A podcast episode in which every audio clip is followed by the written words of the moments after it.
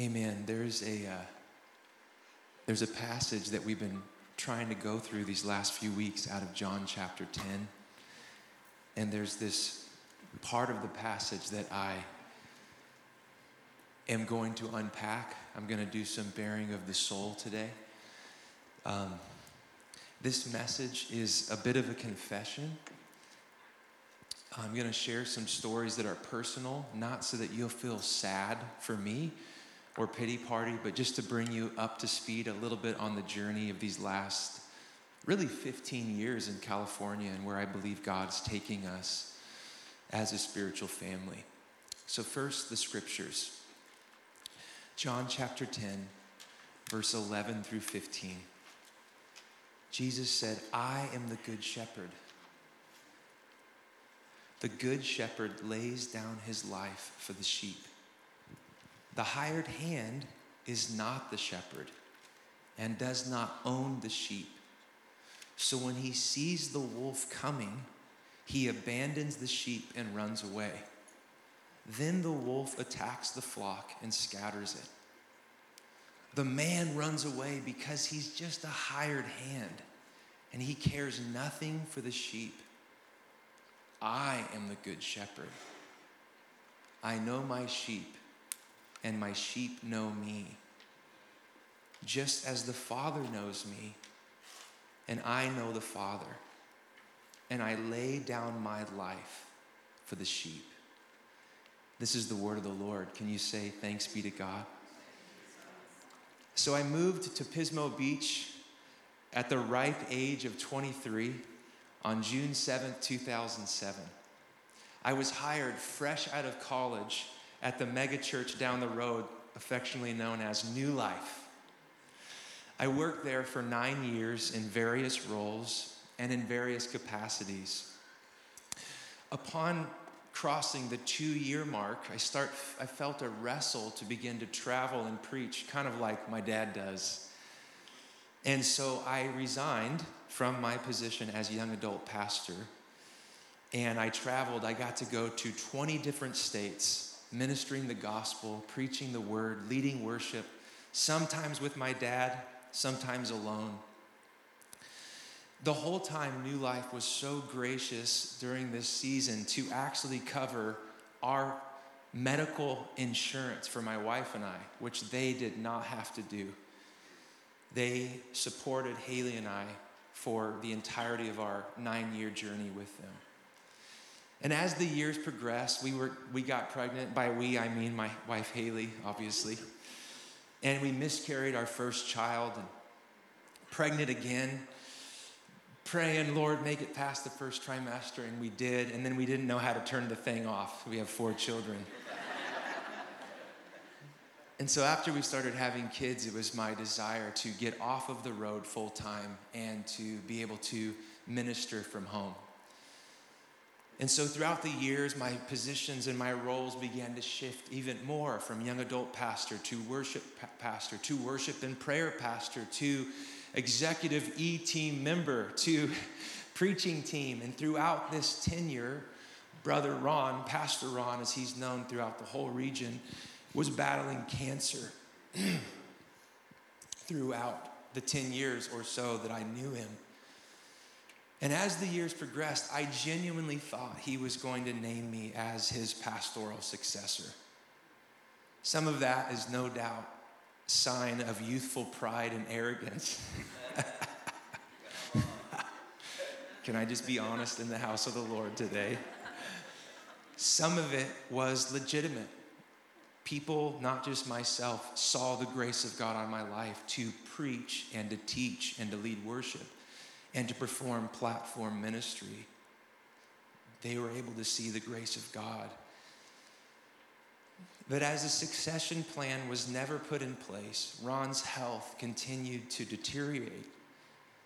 And New Life, you can ask anyone who's there, this is not slanderous, became a hostile and even tribal environment as the lead shepherd was sick and fighting for his life, everyone on the team and in the church was thinking, what's going to happen next?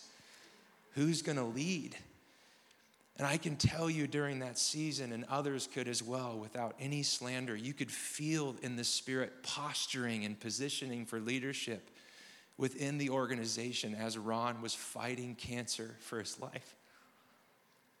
And it was during this season, I would sometimes drive to work. And depending on whose cars I saw in the audience, I would turn around and go park at a coffee shop instead of facing the animosity and the anxiety in my spirit. It's safe to say, and there'll be tears today, don't worry. I, my dad prays for me and people pray for me. I'm healed. I'm just, this is, I just want to bring you into the journey a little bit. It's very safe to say that during this time, I was not healthy. To God's glory, I didn't have hidden sin. When I was 16, the Holy Spirit got a hold of my heart. It doesn't mean I haven't sinned since 16, to be very clear, but my heart has been the Lord's. That's why I believe in the power of the gospel. Can you say amen? I mean, I just think it can really change us. But my soul wasn't healthy. Raise your hand if you know what I mean by being soul sick, mentally, emotionally sick. Not only that, my family, we weren't exactly versed in the ability to brave difficult conversations. The Bohi family, by nature, is very, very all or nothing. And so, facing fears and having tough conversations, and my own personality, I'm not naturally inclined to have the tough talks. Do I have anyone in the house that just loves to have tough talks? Oh, oh okay, four of you. The organization wasn't healthy. I wasn't healthy. And around this time, this Nazarene church down the road had a pastoral vacancy. And I thought to myself, woohoo, I can get out of here. I'm being honest. I can grow in the call of God to become a main preacher or senior pastor. And I don't even have to even move my family. We own a house in Oceano or paying for a house in Oceano. This was in January of 2016. In April, I entered the interview process, and I remember that the, the church that hired me, they were just going to show a video of my preaching. And I was like, dude, I live 15, 20 minutes down the road. I'll just come preach in person. And I preached and led worship. I had a, a few weeks there, a lot of prayer, a lot of seeking the face of God, asking wise counselors, prayer warriors, prophetic voices in my life that I trust their discernment. I was reading the word, I was going on a lot of prayer walks and prayer runs, and on May 8th, I was hired at what was Cornerstone Church. However, those deep wounds were never adequately dealt with. I had struggled for years at New Life with the structure and the the emphasis of our church. And I love, by the way, I love New Life. I, there's not an ounce of mean spiritedness in my spirit as I share my heart this morning. But I remember for years struggling like, is this really what I signed up for when I said yes to God's call? Just planning for services, living on a stage, hopefully performing and producing well enough that people would choose our church over the church next door or down the street. I'm just being honest this morning. And so for years, because I love the Lord and I love His Word, I don't, I don't ever just check out on the inside. I'm always processing, Lord, how, how can I love you and serve you authentically? And so I carried all of these wrestlings and these rumblings with me to Cornerstone.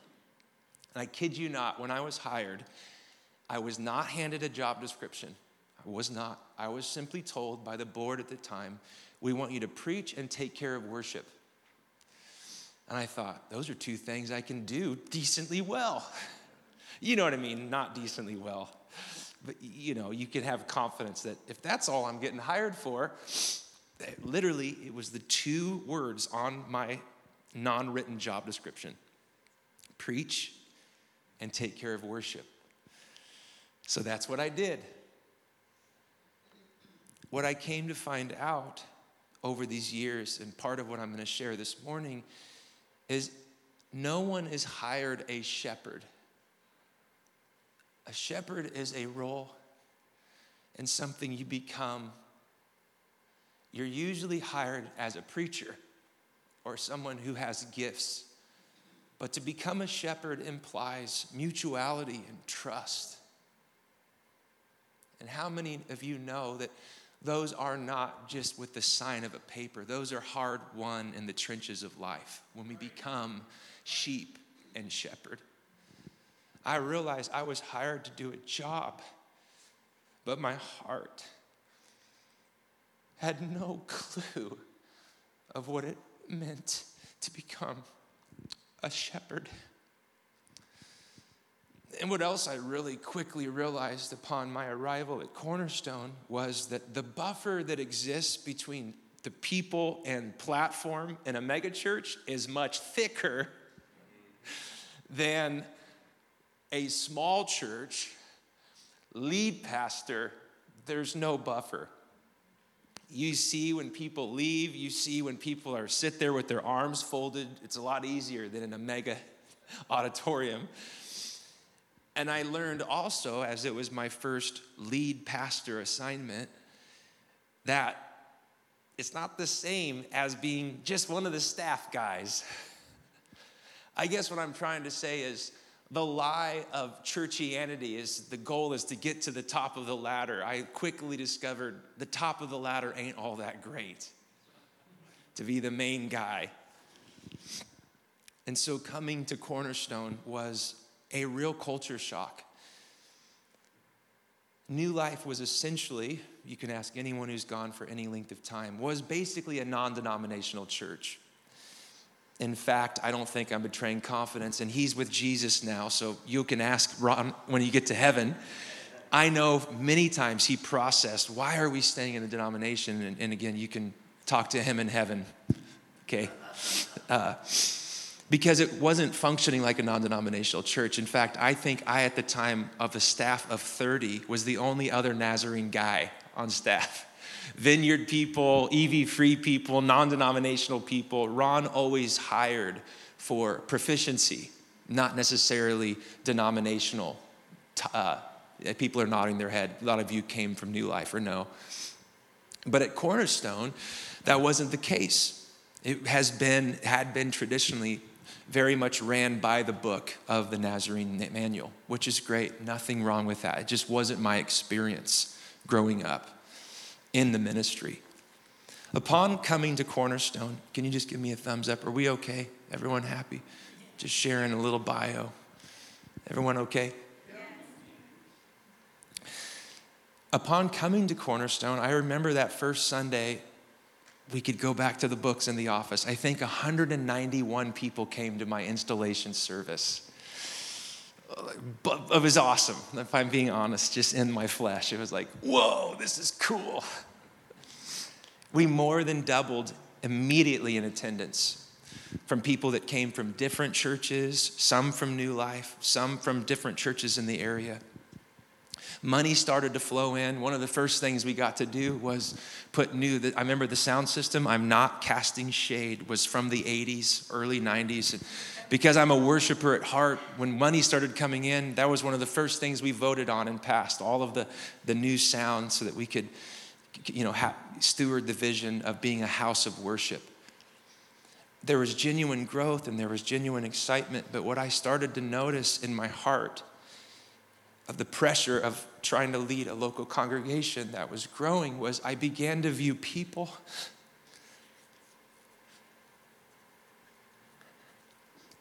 as commodities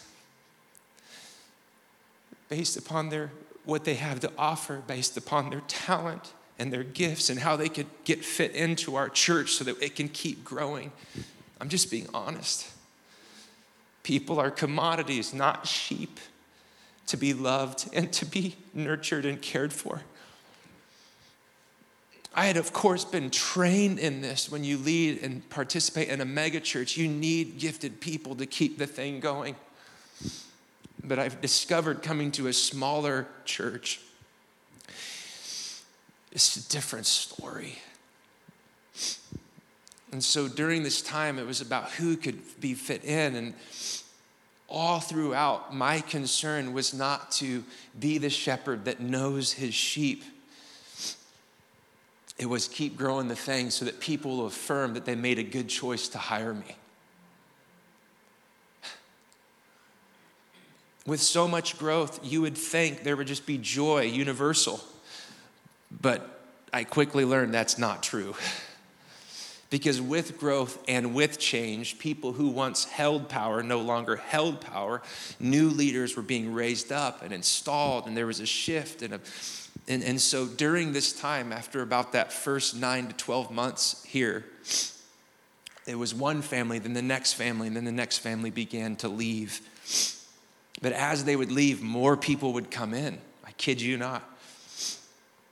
Mostly from other churches We've never really been great at winning the lost, can I be honest? I'm thankful if you're here from another church, for the record. But how many believe that God wants to mobilize his church to reach the 150 plus thousand who don't yet know Jesus in our region, in our city? And what I soon realized was even though I was hired with a three, cent, three word job description preach, take care of worship, five word job description. I learned that there was way more things that you had to do if you were going to become a shepherd and not remain just a preacher. Namely, caring for and connecting, coaching, and raising up the people of God to reach their potential. I also discovered, and I'm still discovering, and anyone who's close to me knows that communication is king. From a megachurch to a small church, from a community, basically non denominational, staff led church to a very committed Nazarene denominational church, I stand before you today with no secret. I wasn't prepared for it. I had never been trained to understand the basic Nazarene structure. It was like trying to learn a new language, though I was familiar with parts of it because I was and am, was an elder in the Nazarene church, but not how a smaller church functioned according to the manual. Throughout this time, spoiler alert, no leader is immune from the sense of joy and pride when new things and new people start coming in. How many like seeing new things? Anyone raise your hand? Just the joy of.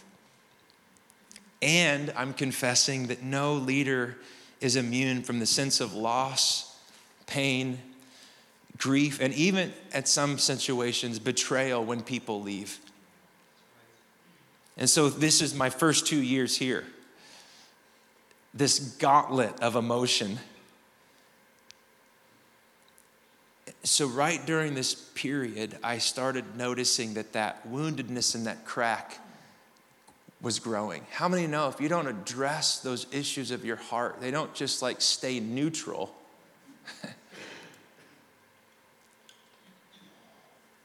And my heart towards people especially those that i perceived didn't like me began to be closed off.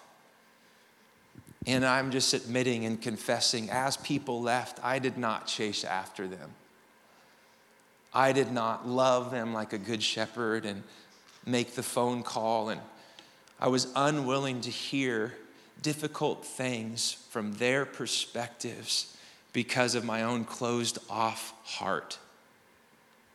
So I would tell myself things like my other pastor friends from around the country would say to encourage me. Chad, when there's change, turnover of people is inevitable. How many believe that that principle is true in part? Raise your hand. It's true. Change is hard for anyone. But how many believe it can also be a band aid you put on a wound that the Holy Spirit actually wants to rip the band aid off and say, why are they leaving? Ugh, darn it.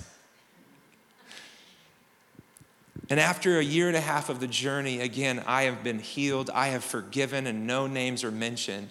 I remember being called into my office with five other guys who had a page front and back. I'd only been here about a year and a half of how I could improve as a pastor.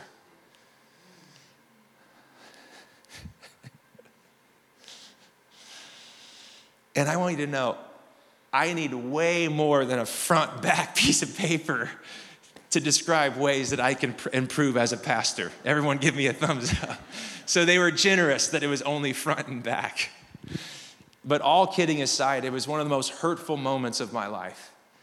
We had more than doubled. The church was the money, like we weren't tight at this season of life. New things were happening.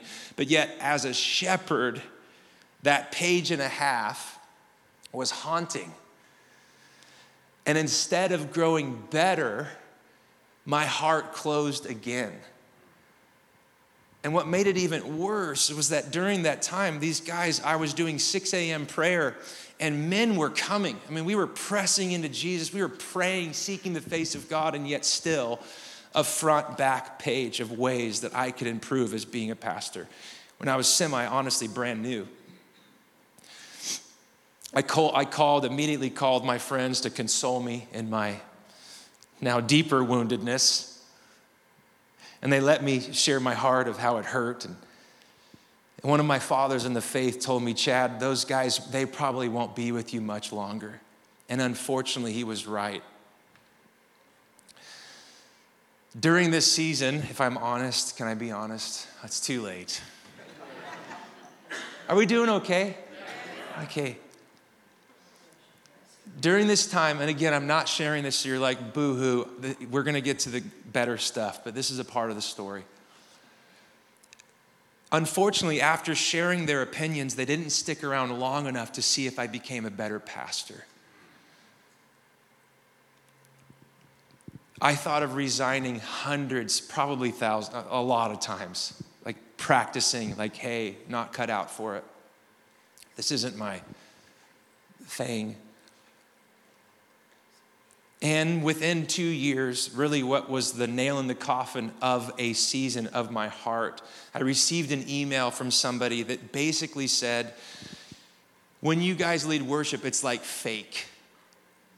And I remember I was in the restroom reading email, so sorry, TMI, strike that, strike that. Let me be honest with you page and a half on how I can be a better shepherd. If I was having a better day, I maybe could have received it. Probably not, because it was just not done biblically at all. But being told your worship is fake when, like, that's my number one value to be authentic before the Lord was just like, all right, shoo. Remember, this is approximately just two years into being a pastor here with great growth. Please hear me. Other sweet things are happening these first few years. Like we're doing conferences, flying in brothers from around the country, and the place is, the Spirit's moving. People are getting saved and filled with the Spirit, and they're being discipled. So, not all was bad. I knew I was the furthest thing from a perfect leader, but a fake worshiper, I most certainly was not. I was not. And, uh, you know, there was another big exodus. More people left for more reasons than just fake worship. Again, it was shepherd structural issues. The, the Nazarene denomination, as a structure, traditionally has a senior pastor who serves as the elder. Everyone say, the elder. Singular.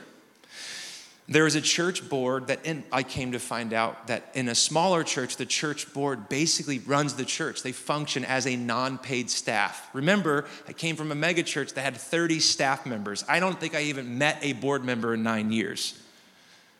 And at a larger church, it's staff led, executive team led, not led by a few people who were elected or have been there for the longest. That's not how I was raised. And so coming here, I quickly learned, jeepers, this is fully different from what I was used to. New Life had a board, yes, but it was staff led. And basically, the board oversaw not the vision of the church, which I was used to, because that's what we did at the staff level, but the board oversaw personnel, properties, and assets. That's it. So for six years, then you can ask anyone who served on the board, and I'm so sorry. I've always viewed my team, my paid and non paid volunteer staff, as the one we're slamming vision through. And I've never quite known what to do with the board except for to vote yes or no on matters that involve money and personnel. I'm dead serious. And that is a part of the function, by the way. But I know, and that's why I'm standing here repentant and confessing. This has caused confusion and frustration for those who came from and come from a Nazarene background. And I own that. The Lord's forgiven me, and I, I repent of that. To be hired as a Nazarene pastor in a Nazarene church, I have been a bad Nazarene. Listen to me, not, not because I've been, not been faithful to this thing, but the structure and style and the little, like I refer to it, the little black book of the Nazarene manual. There's no denying it. I don't beat myself up for it, I confess it. And so, because there's just been tension, like I know we're small here this morning. We, we, I don't even want to go through the numbers over the last six years of up and down. Global pandemic, have mercy. Outdoor church. Anyone here been long enough? You were here during the outdoor church season. Honestly, my favorite, one of my, probably my favorite seasons pastoring here, if I'm honest. It was awesome. Everyone was early, setting up. We were a family. it was awesome.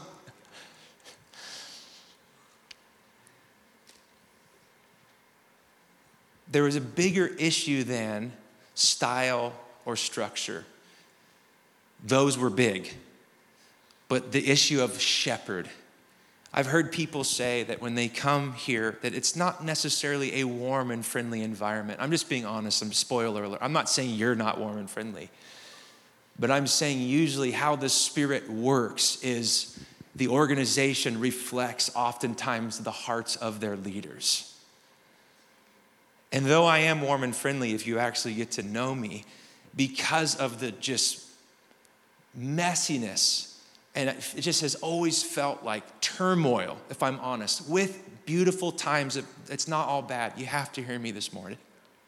It's not. Are you kidding me? But I know some of that has no doubt eked out on you. And it's eked out on some who came and attended for a season. They were like, man, I just, I don't know, something about this place. And so the more pertinent issue was it hasn't always been about the sheep. This has nothing to do with people pleasing. I am mature enough in the Lord that you cannot please all people. Can everybody in the house say amen? But I'm saying genuinely caring for people. Not just being their buddy buddy, but a genuine concern. When you're in survival mode, that's why I read John chapter 10. It's easier to view yourself, especially as the highest paid person on staff, to go into survival mode instead of lean further into shepherd mode. Not to mention, like I said, I skipped ahead, the global pandemic when everyone went on unemployment or part time. And we didn't know what in the world was happening, except for those who like read blogs and knew the secret of, I'm kidding. that was supposed to be a joke. No one thought it was funny. And there is actually some truth to all of that, but I don't want to talk about it. Let's go back to the handwritten notes that I've already been approved by my dad and my, my friend Rick. So I'm going to turn the corner here. So, point blank, what I'm confessing to today is not hidden sin, not I've been one person at home and one person. That's actually, I, I couldn't live that way. I don't live that way. But functionally, I have been guilty of being who Jesus described as a hireling in John chapter 10. And I know that there was, and there definitely is a sense that I've laid down my life for the sheep. I'm not, I'm, I don't, listen, my mom told me when I was a teenager, son, you're so hard on yourself. And that's like, no question that's true. But I know when I read John 10, and even when I was trying to pray through John 10, if you follow me on Instagram, I purposely skipped that part because I'm like, oh God, I've been a hireling. Can I just be honest?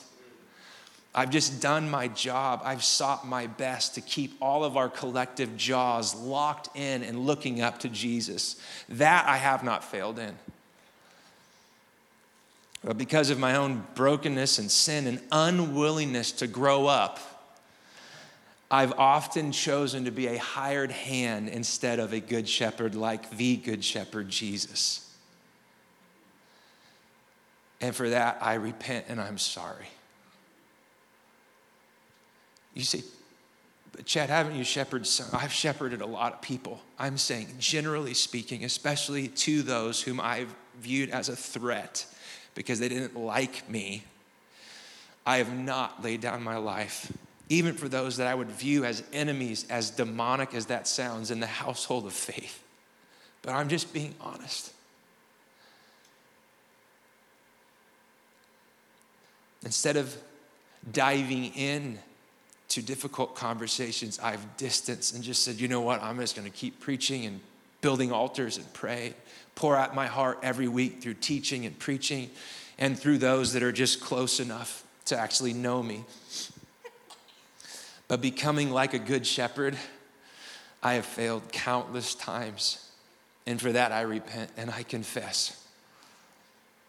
When I read passages like 1 Thessalonians 2, they drive me crazy. It says this in 1 Thessalonians 2, verse 7 we were like young children. This is Paul the apostle, the spiritual leader. We were like young children among you. And then he goes on, just like a nursing mother, we cared for our children.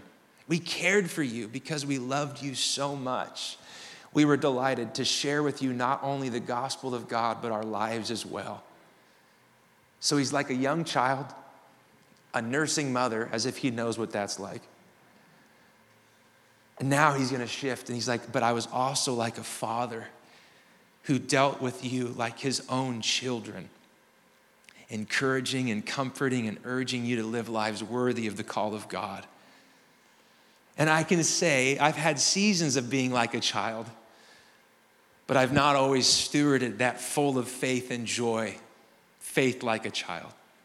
There have been seasons with some of you, you would say, Chad, you've been like a nursing mother that's cared for me, but there have been more seasons than not. I've not.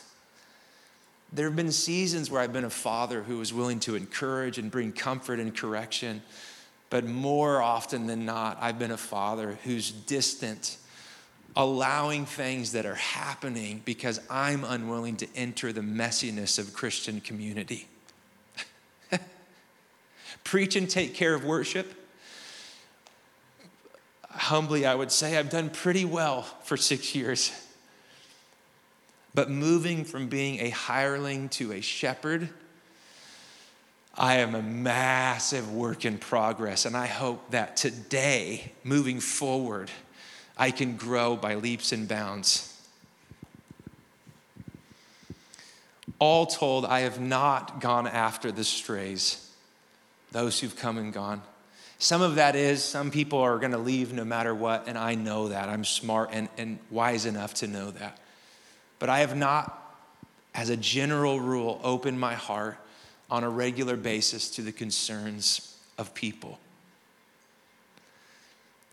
And what I want to say is for these reasons, I stand before you as a brother humbly repenting and confessing. And I know Jesus is forgiving me, and I'm asking for your forgiveness as well.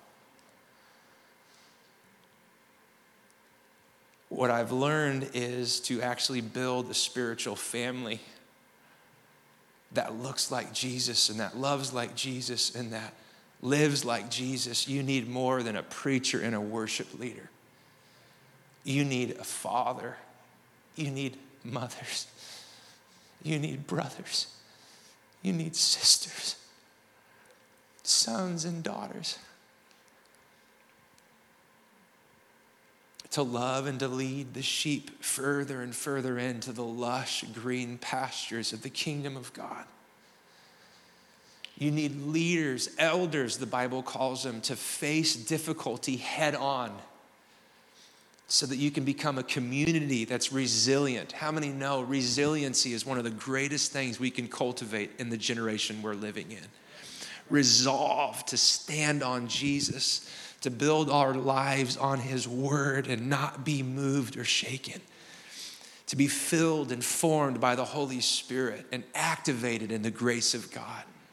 Where every person in the family says this I belong here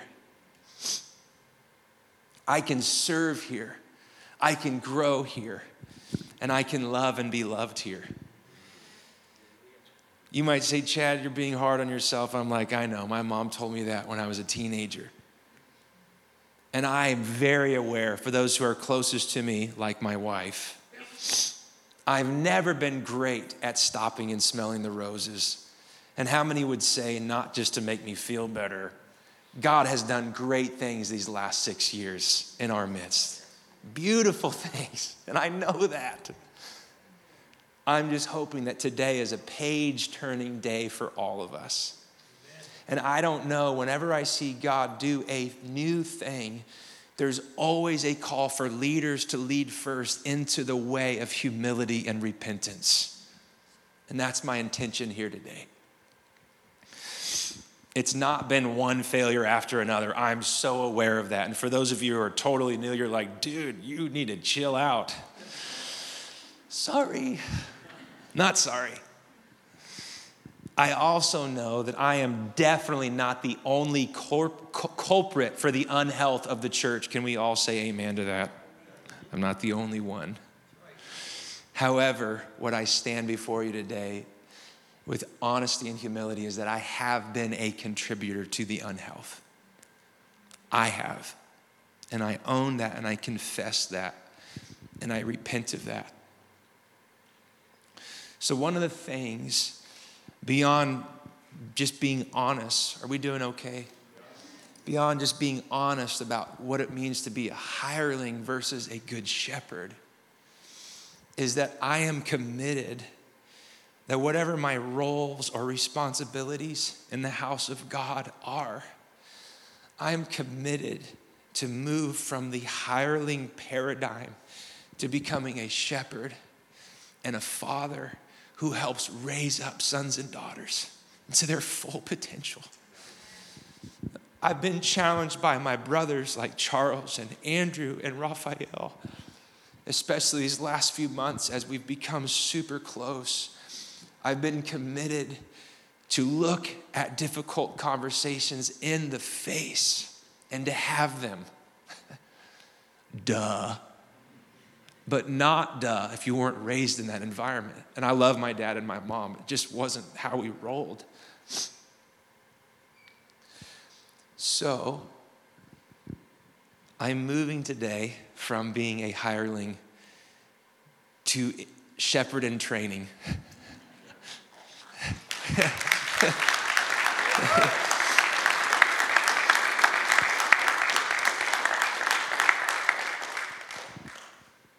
Thank you. And part of that shift is this house needs more than one shepherd at the top of its food chain. Can we all say amen? In the scriptures, if you read it, and I encourage reading the Bible, it's a good practice. I encourage reading it and obeying it and loving it and abiding in it and preaching it and praying it and sharing it and abiding in it. But over the years, I've struggled with the structure of the Nazarene church and the church of which I'm one of the shepherds. When I read the scriptures, and we're going to unpack this over the next few weeks and months, so take a deep breath. But when I read the scriptures and I see Paul and I see Peter, and I see James and I see the apostles writing to local churches, he writes to these figures that he calls elders. Everyone say elders. elders. And what you'll find in the whole New Testament, elders is always plural. It is not singular. It is not to the church in Corinth and the lead pastor at the very top who gets paid the most.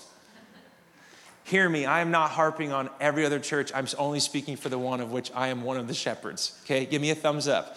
So you don't go out of here and say, well, Chad told us that's what the New Testament says, so all of you churches are sinful and terrible. Don't do that.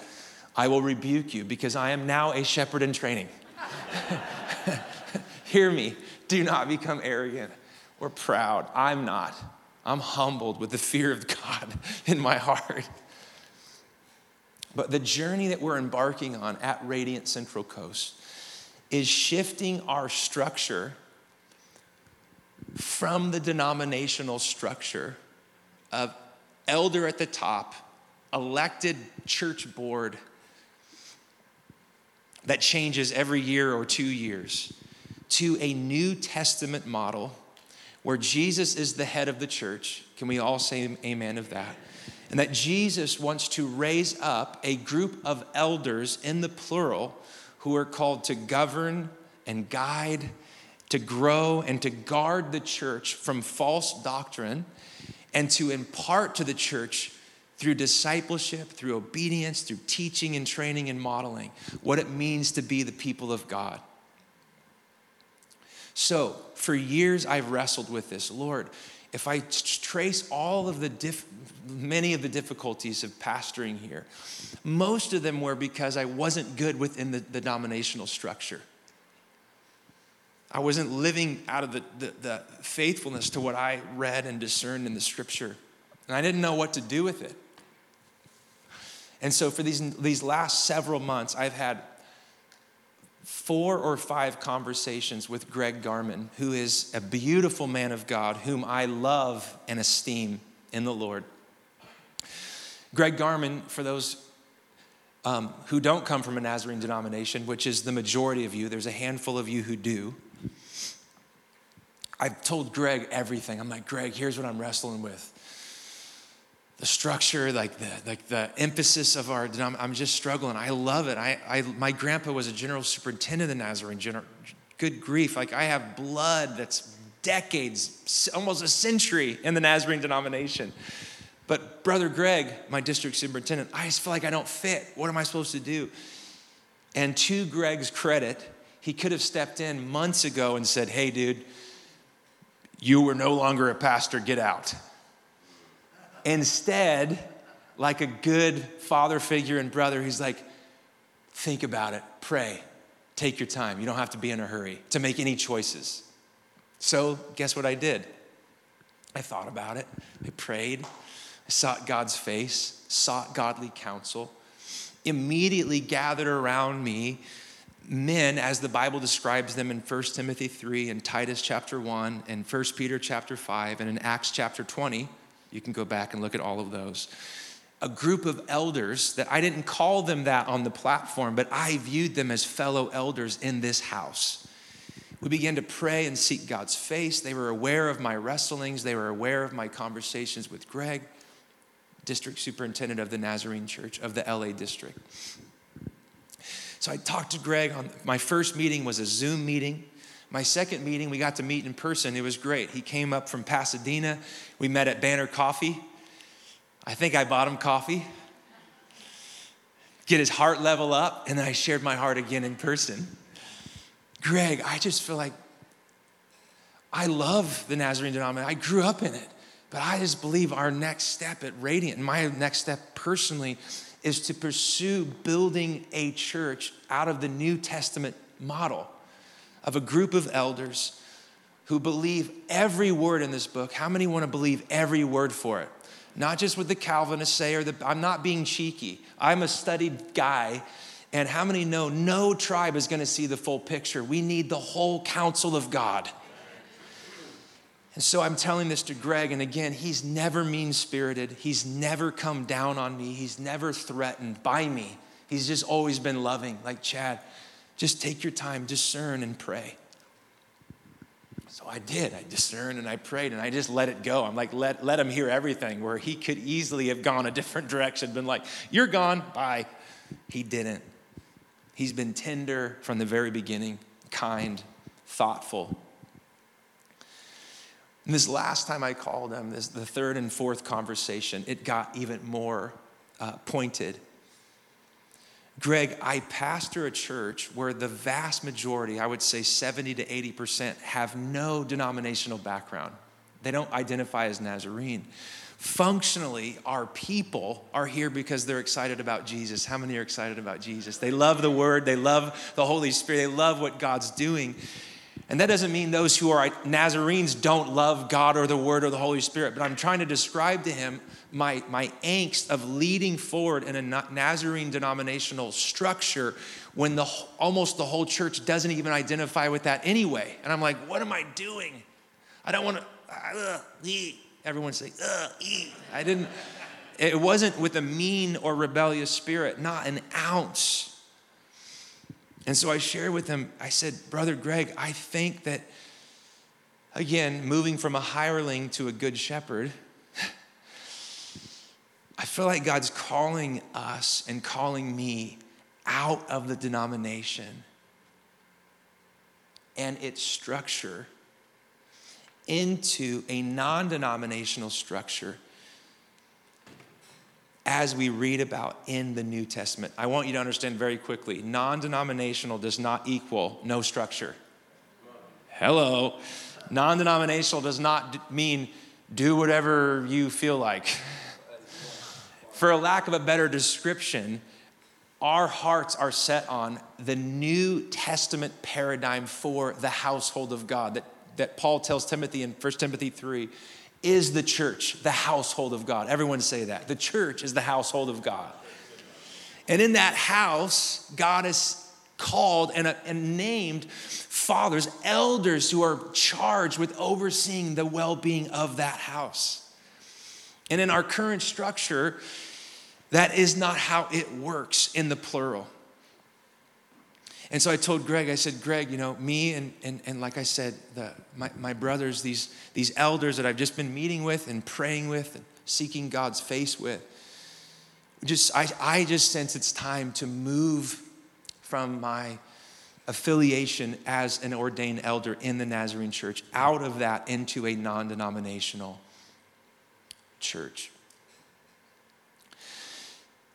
And Greg told me, quote, man, it's, we'll be sad to see you go. He was super kind. And, and again, I love him. I love Greg Garman.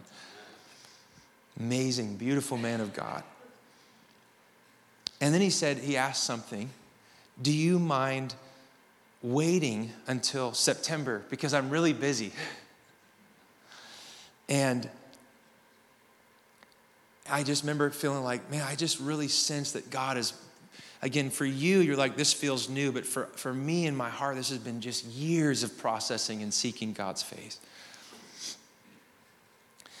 And so he said, Chad, because he's, he's super busy, because how it would usually work is if you become non denominational, the Nazarene church owns the building. Everyone give me a thumbs up so that that's very clear. The Nazarene church owns this beautiful facility, and we honor that at Radiant. It is the Nazarene churches. And so the fourth conversation I had with Greg was Greg, as you know, I've been talking to you this whole time. I just, I sense it's time to move out of the denomination. And so here's how that looks practically. Practically, it means this Greg is going to come in September as the as the denominational covering over this building. And he has full authority and right of way to, to install a new Nazarene pastor, to uh, work with any of those who, who, who still feel that draw and that call to be within the, the Nazarene denomination, which you absolutely can. This is not a power play or strong arm. You absolutely can follow the Spirit and your affiliation with your denomination. So he's going to come in September. But he has told us and told me directly just keep taking care of the property.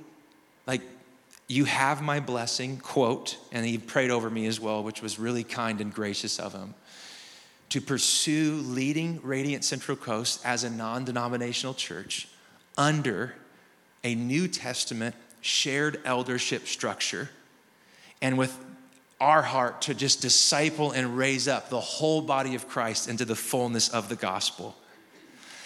He said, You have my blessing. You can do that from now. This was 10 days ago. Uh, I don't want to misquote the day. I think it was 10, 12 days ago, a couple weeks ago. He said, Go ahead. And when I come in September, I said, Dude, you can do whatever you want. We submit to this is the Nazarene building. But he gave his blessing for Radiant Central Coast to become non denominational in structure. So, surprise. I'm just saying that to, to loosen the. This has been the most intense few months and years of seeking God's face. But we believe it is time to step out and step into what we believe the new thing God is doing in our midst. So, a couple practical things. Then, after we pray, I'm going to stay as long as you want and we'll do some question and answer. First of all, first of all, first of all, if you sense the Spirit of God say, I want to stay with Radiant. I never viewed myself through a denominational lens, or even if you did, but you just sense, man, I've been around this long, I want to see what God's going to do next. Then we welcome you to continue to run after Jesus with us at Radiant Central Coast as a non denominational, elder led church. If you feel like, Chad, you lost me at hello. And I don't want to be non denominational. I want to stay in the denomination. I want to say, you are absolutely blessed to do that. 100%. Greg is coming in September to have any conversations about the building or those who want to remain Nazarene by affiliation. You are so absolutely blessed to do that. If in the interim between now, May 15th, and September, after his sabbatical, you want to fellowship at a Nazarene church, you are absolutely welcome to. I love Brother Mark Valdez. He's a brother down at New Beginnings Church in Nipomo. I love him. He's a friend. I love Pastor David Hutzko. I mean, we meet and have breakfast and coffee at New Life. He's a beautiful brother. Lompoc might be a little more of a drive, and I don't know that pastor as well. What's his name? Huh? Dwayne Uh, Dwayne, I don't know if that's who I'm thinking of. Maybe it is. He's a beautiful man of God. They have a beautiful church. If in the interim, and then around September when Greg Garmins comes and you want to prayerfully think about um, reorganizing as a Nazarene church in this facility, you can absolutely be a part of that. Can you say amen if you at least understand those two things? Just amen. For those of you who do not have a denominational affiliation and your heart says, Radiant is my spiritual family, then this is a call to step further in. Through your service, your giving, you're saying yes to being a disciple, to be raised up in the household of God, to become a leader to grow in your gifts. This is Andrew's language gifts and talents, and to run in the lane that God has for you. That's why I love Andrew for many reasons. For many reasons. But seriously, in my spirit, I know this has definitely been heavy, and, but hopefully hopeful. When you see in the Old Testament, when the tabernacle was built according to design and pattern, and if you, you can read Exodus 38 through 40. And then when the temple was built according to design and pattern, what happened in both circumstances? Everyone go, the glory of God fell.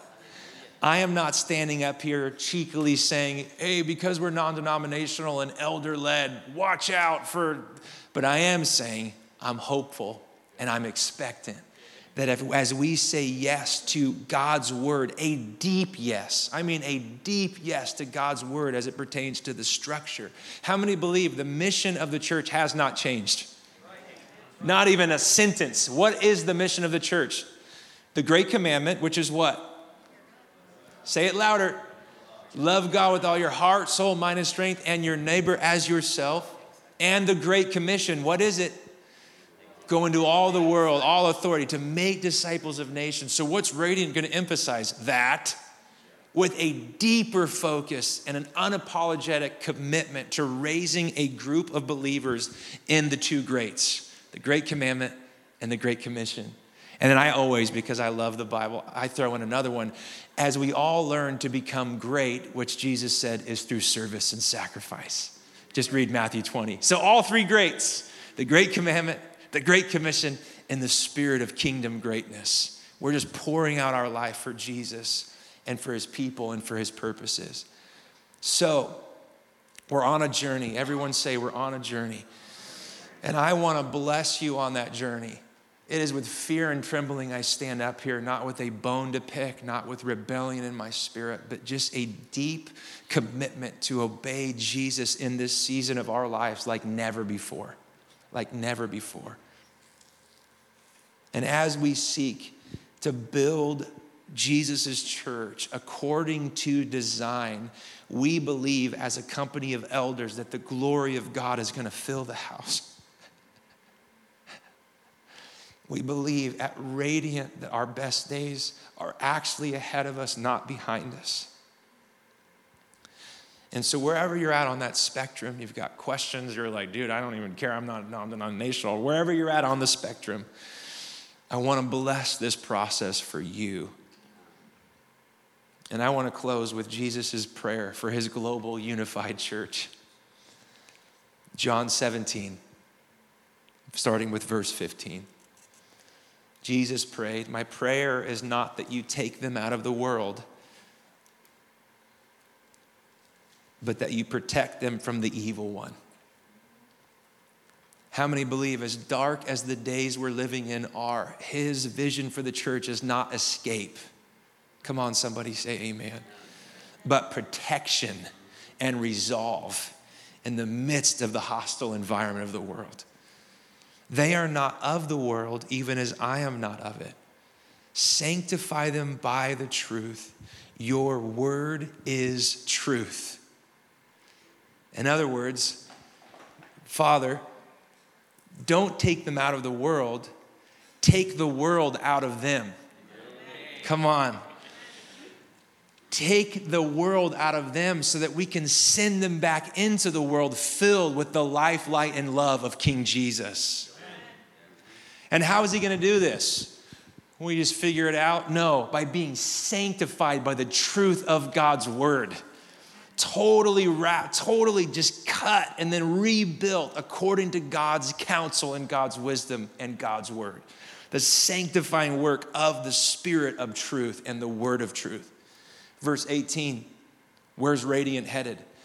As you sent me into the world, I'm sending them into the world, and for them I sanctify myself that they too may be truly sanctified. How many believe that in the kingdom of God there are no second rate citizens? All are called to be sanctified, set apart, and then sent into the world to participate with Jesus in the renewal of all things. Verse 20 My prayer is not for them alone, my 12 guys. I pray also for those who will believe in me through their message, that all of them may be one, Father, just as you are in me and I am in you May they also be in us, so that the world may believe that you sent me. I've given them the glory that you gave me, that they may be one as we are one, I and them, you and me, so that they may be brought to complete, say complete, complete unity. Then the world will know that you sent me and have loved them even as I have loved you. And I'm just saying that what I want to give the rest of my little vapor of a life to is saying yes and amen to this prayer and prophetic promise of Jesus on the night before he went to the cross.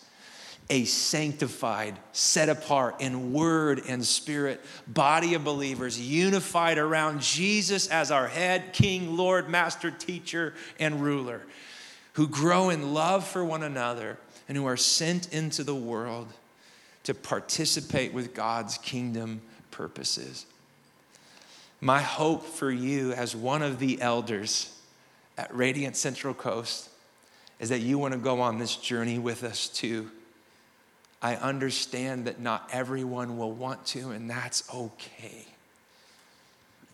But if the Lord is putting that yes in your spirit to go on this journey forward with us of discovery, I really want to end our time with prayer.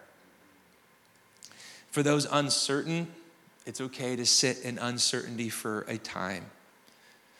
After we pray, I'm going to stay in this room for question and answers for those who want to stick around and just ask for some next steps.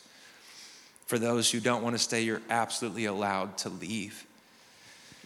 But if you feel just that, that sense of the Lord wanting to see his heart and his word for his house fulfilled through our yielded yes to his will and his way, could you just stand on your feet and come and pray with me as your brother?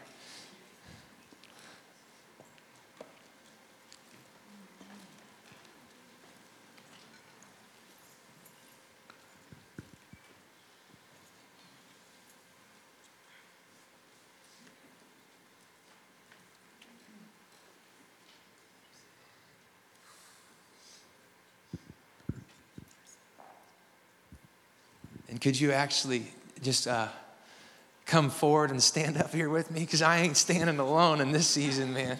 You guys are crazy. and we're not gathering around me, we're just pressing in together. We're gathering around Jesus.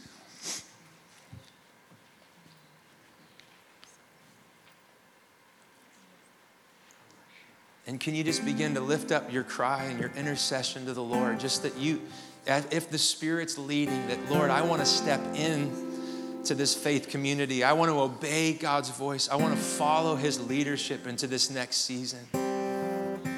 Just begin to talk to Him. Just begin to just tell Him, sign up in your heart afresh to participate in the life of His kingdom family.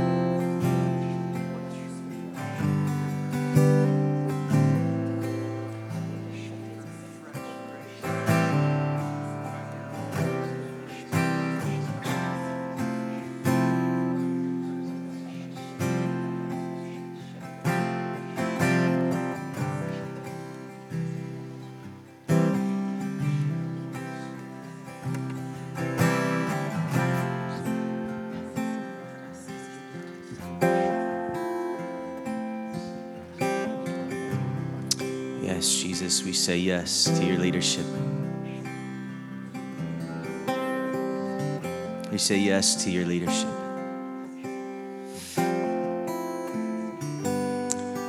Yes, I saw many trails, and all of us coming from the many trails, but to come to this one trail. And Jesus is like, Would you follow me? And as we follow Jesus, it's it's not a consumerism of just watching Jesus, but it's an action of following him. And as we follow him and his leadership, we become active. Whatever we're doing, we're, we're doing just like Jesus. He's saying, go this way, we go that way. He say, go this way, we go that way. We just thank you, Jesus, that you're the greatest leader of them all. You're the good shepherd.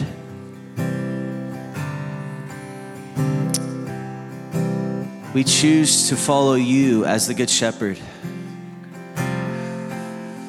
Lord, we don't want to go back to the old lane or the old path, but God, we want to remain following you as the good shepherd, the good leader. It felt like this Jesus says that as you follow me, it's not going to be like a hard pavement. There's going to be soft sand. There's going to be mountains that we're going to conquer together. There's going to be land that we're going to take over. But it's worth the journey. I looked at all the disciples and he said this as you're going in this journey, it's going to be like the disciples, or they're going to see great and mighty things. We're going to see great and mighty things. But I saw this too as we are going. All of us were filled with joy and laughter. I saw just a childlikeness of us skipping with Jesus and running and enjoying the journey. So, Jesus, we thank you for the invitation of following you. I thank you for the invitation of being just like you. Lord, we don't want to drift after today. We don't want to give up after today, but God, we choose each and every day to follow you as the great shepherd of them all.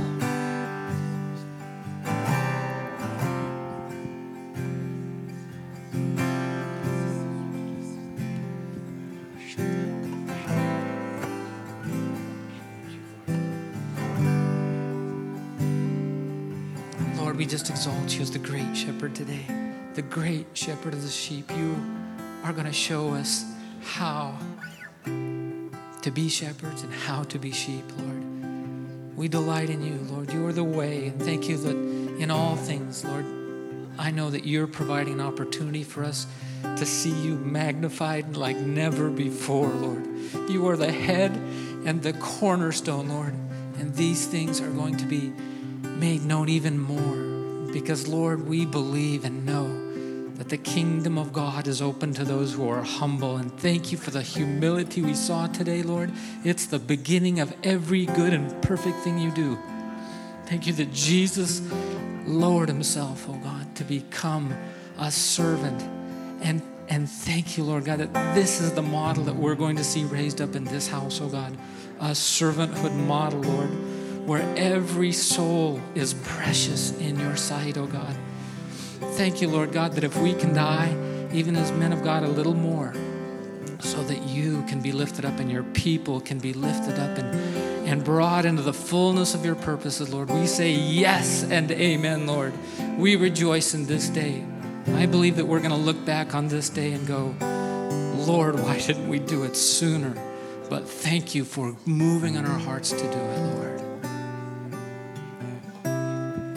And Father, I just ask that your Holy Spirit would fill the temple, would fill this house.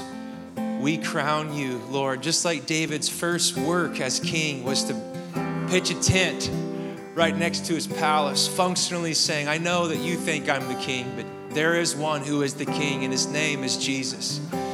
And so, can we just declare that together? Jesus, you are Lord. Jesus, you are King. Jesus, you're the head. Jesus, you're the master. Jesus, you're the teacher. Jesus, you're the good shepherd.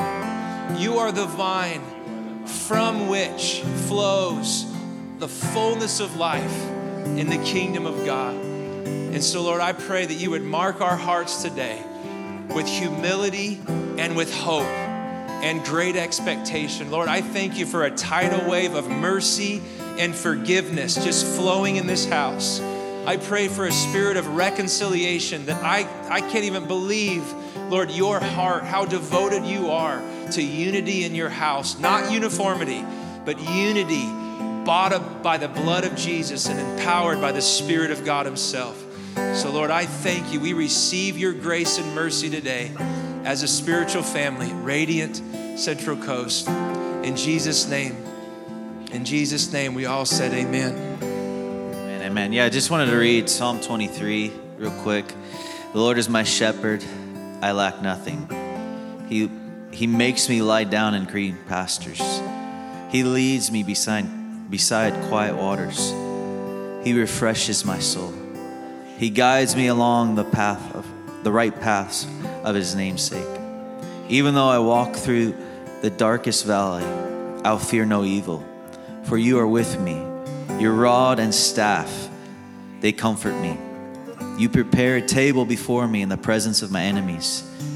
You anoint my head with oil. My cup overflows. Surely your goodness and love will follow me all the days of my life. I will dwell in the house of the Lord forever and ever. Amen. Yeah, so uh, just like a Justin who actually was like, hey, how about the staff? a shepherd's staff. I thought it was just actually really uh, prophetic, but like, it says, Your rod and your staff comfort me. He is the good shepherd. The reason why I put the staff forward is that Jesus is ultimately the, the greatest shepherd of all. And I feel like some of us, they have maybe the wrong revelation of his rod and staff. His rod and staff is actually a good thing.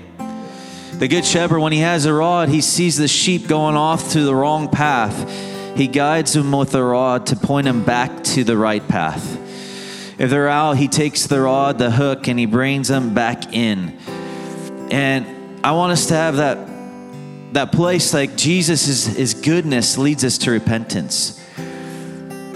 He's a good shepherd. I put the staff before us because we want to say, Jesus, you are the leader, you're the great shepherd. And maybe that's you that just needs that little push of Jesus to get right back on track. Lord, we just trust you. We bless you as the good shepherd. We receive the rod, we receive the correction because it's your goodness that leads us to repentance, and we want to stay in that place, God. We, we thank you for your rod, for your staff. We bless you today, Jesus. King Jesus, we love you.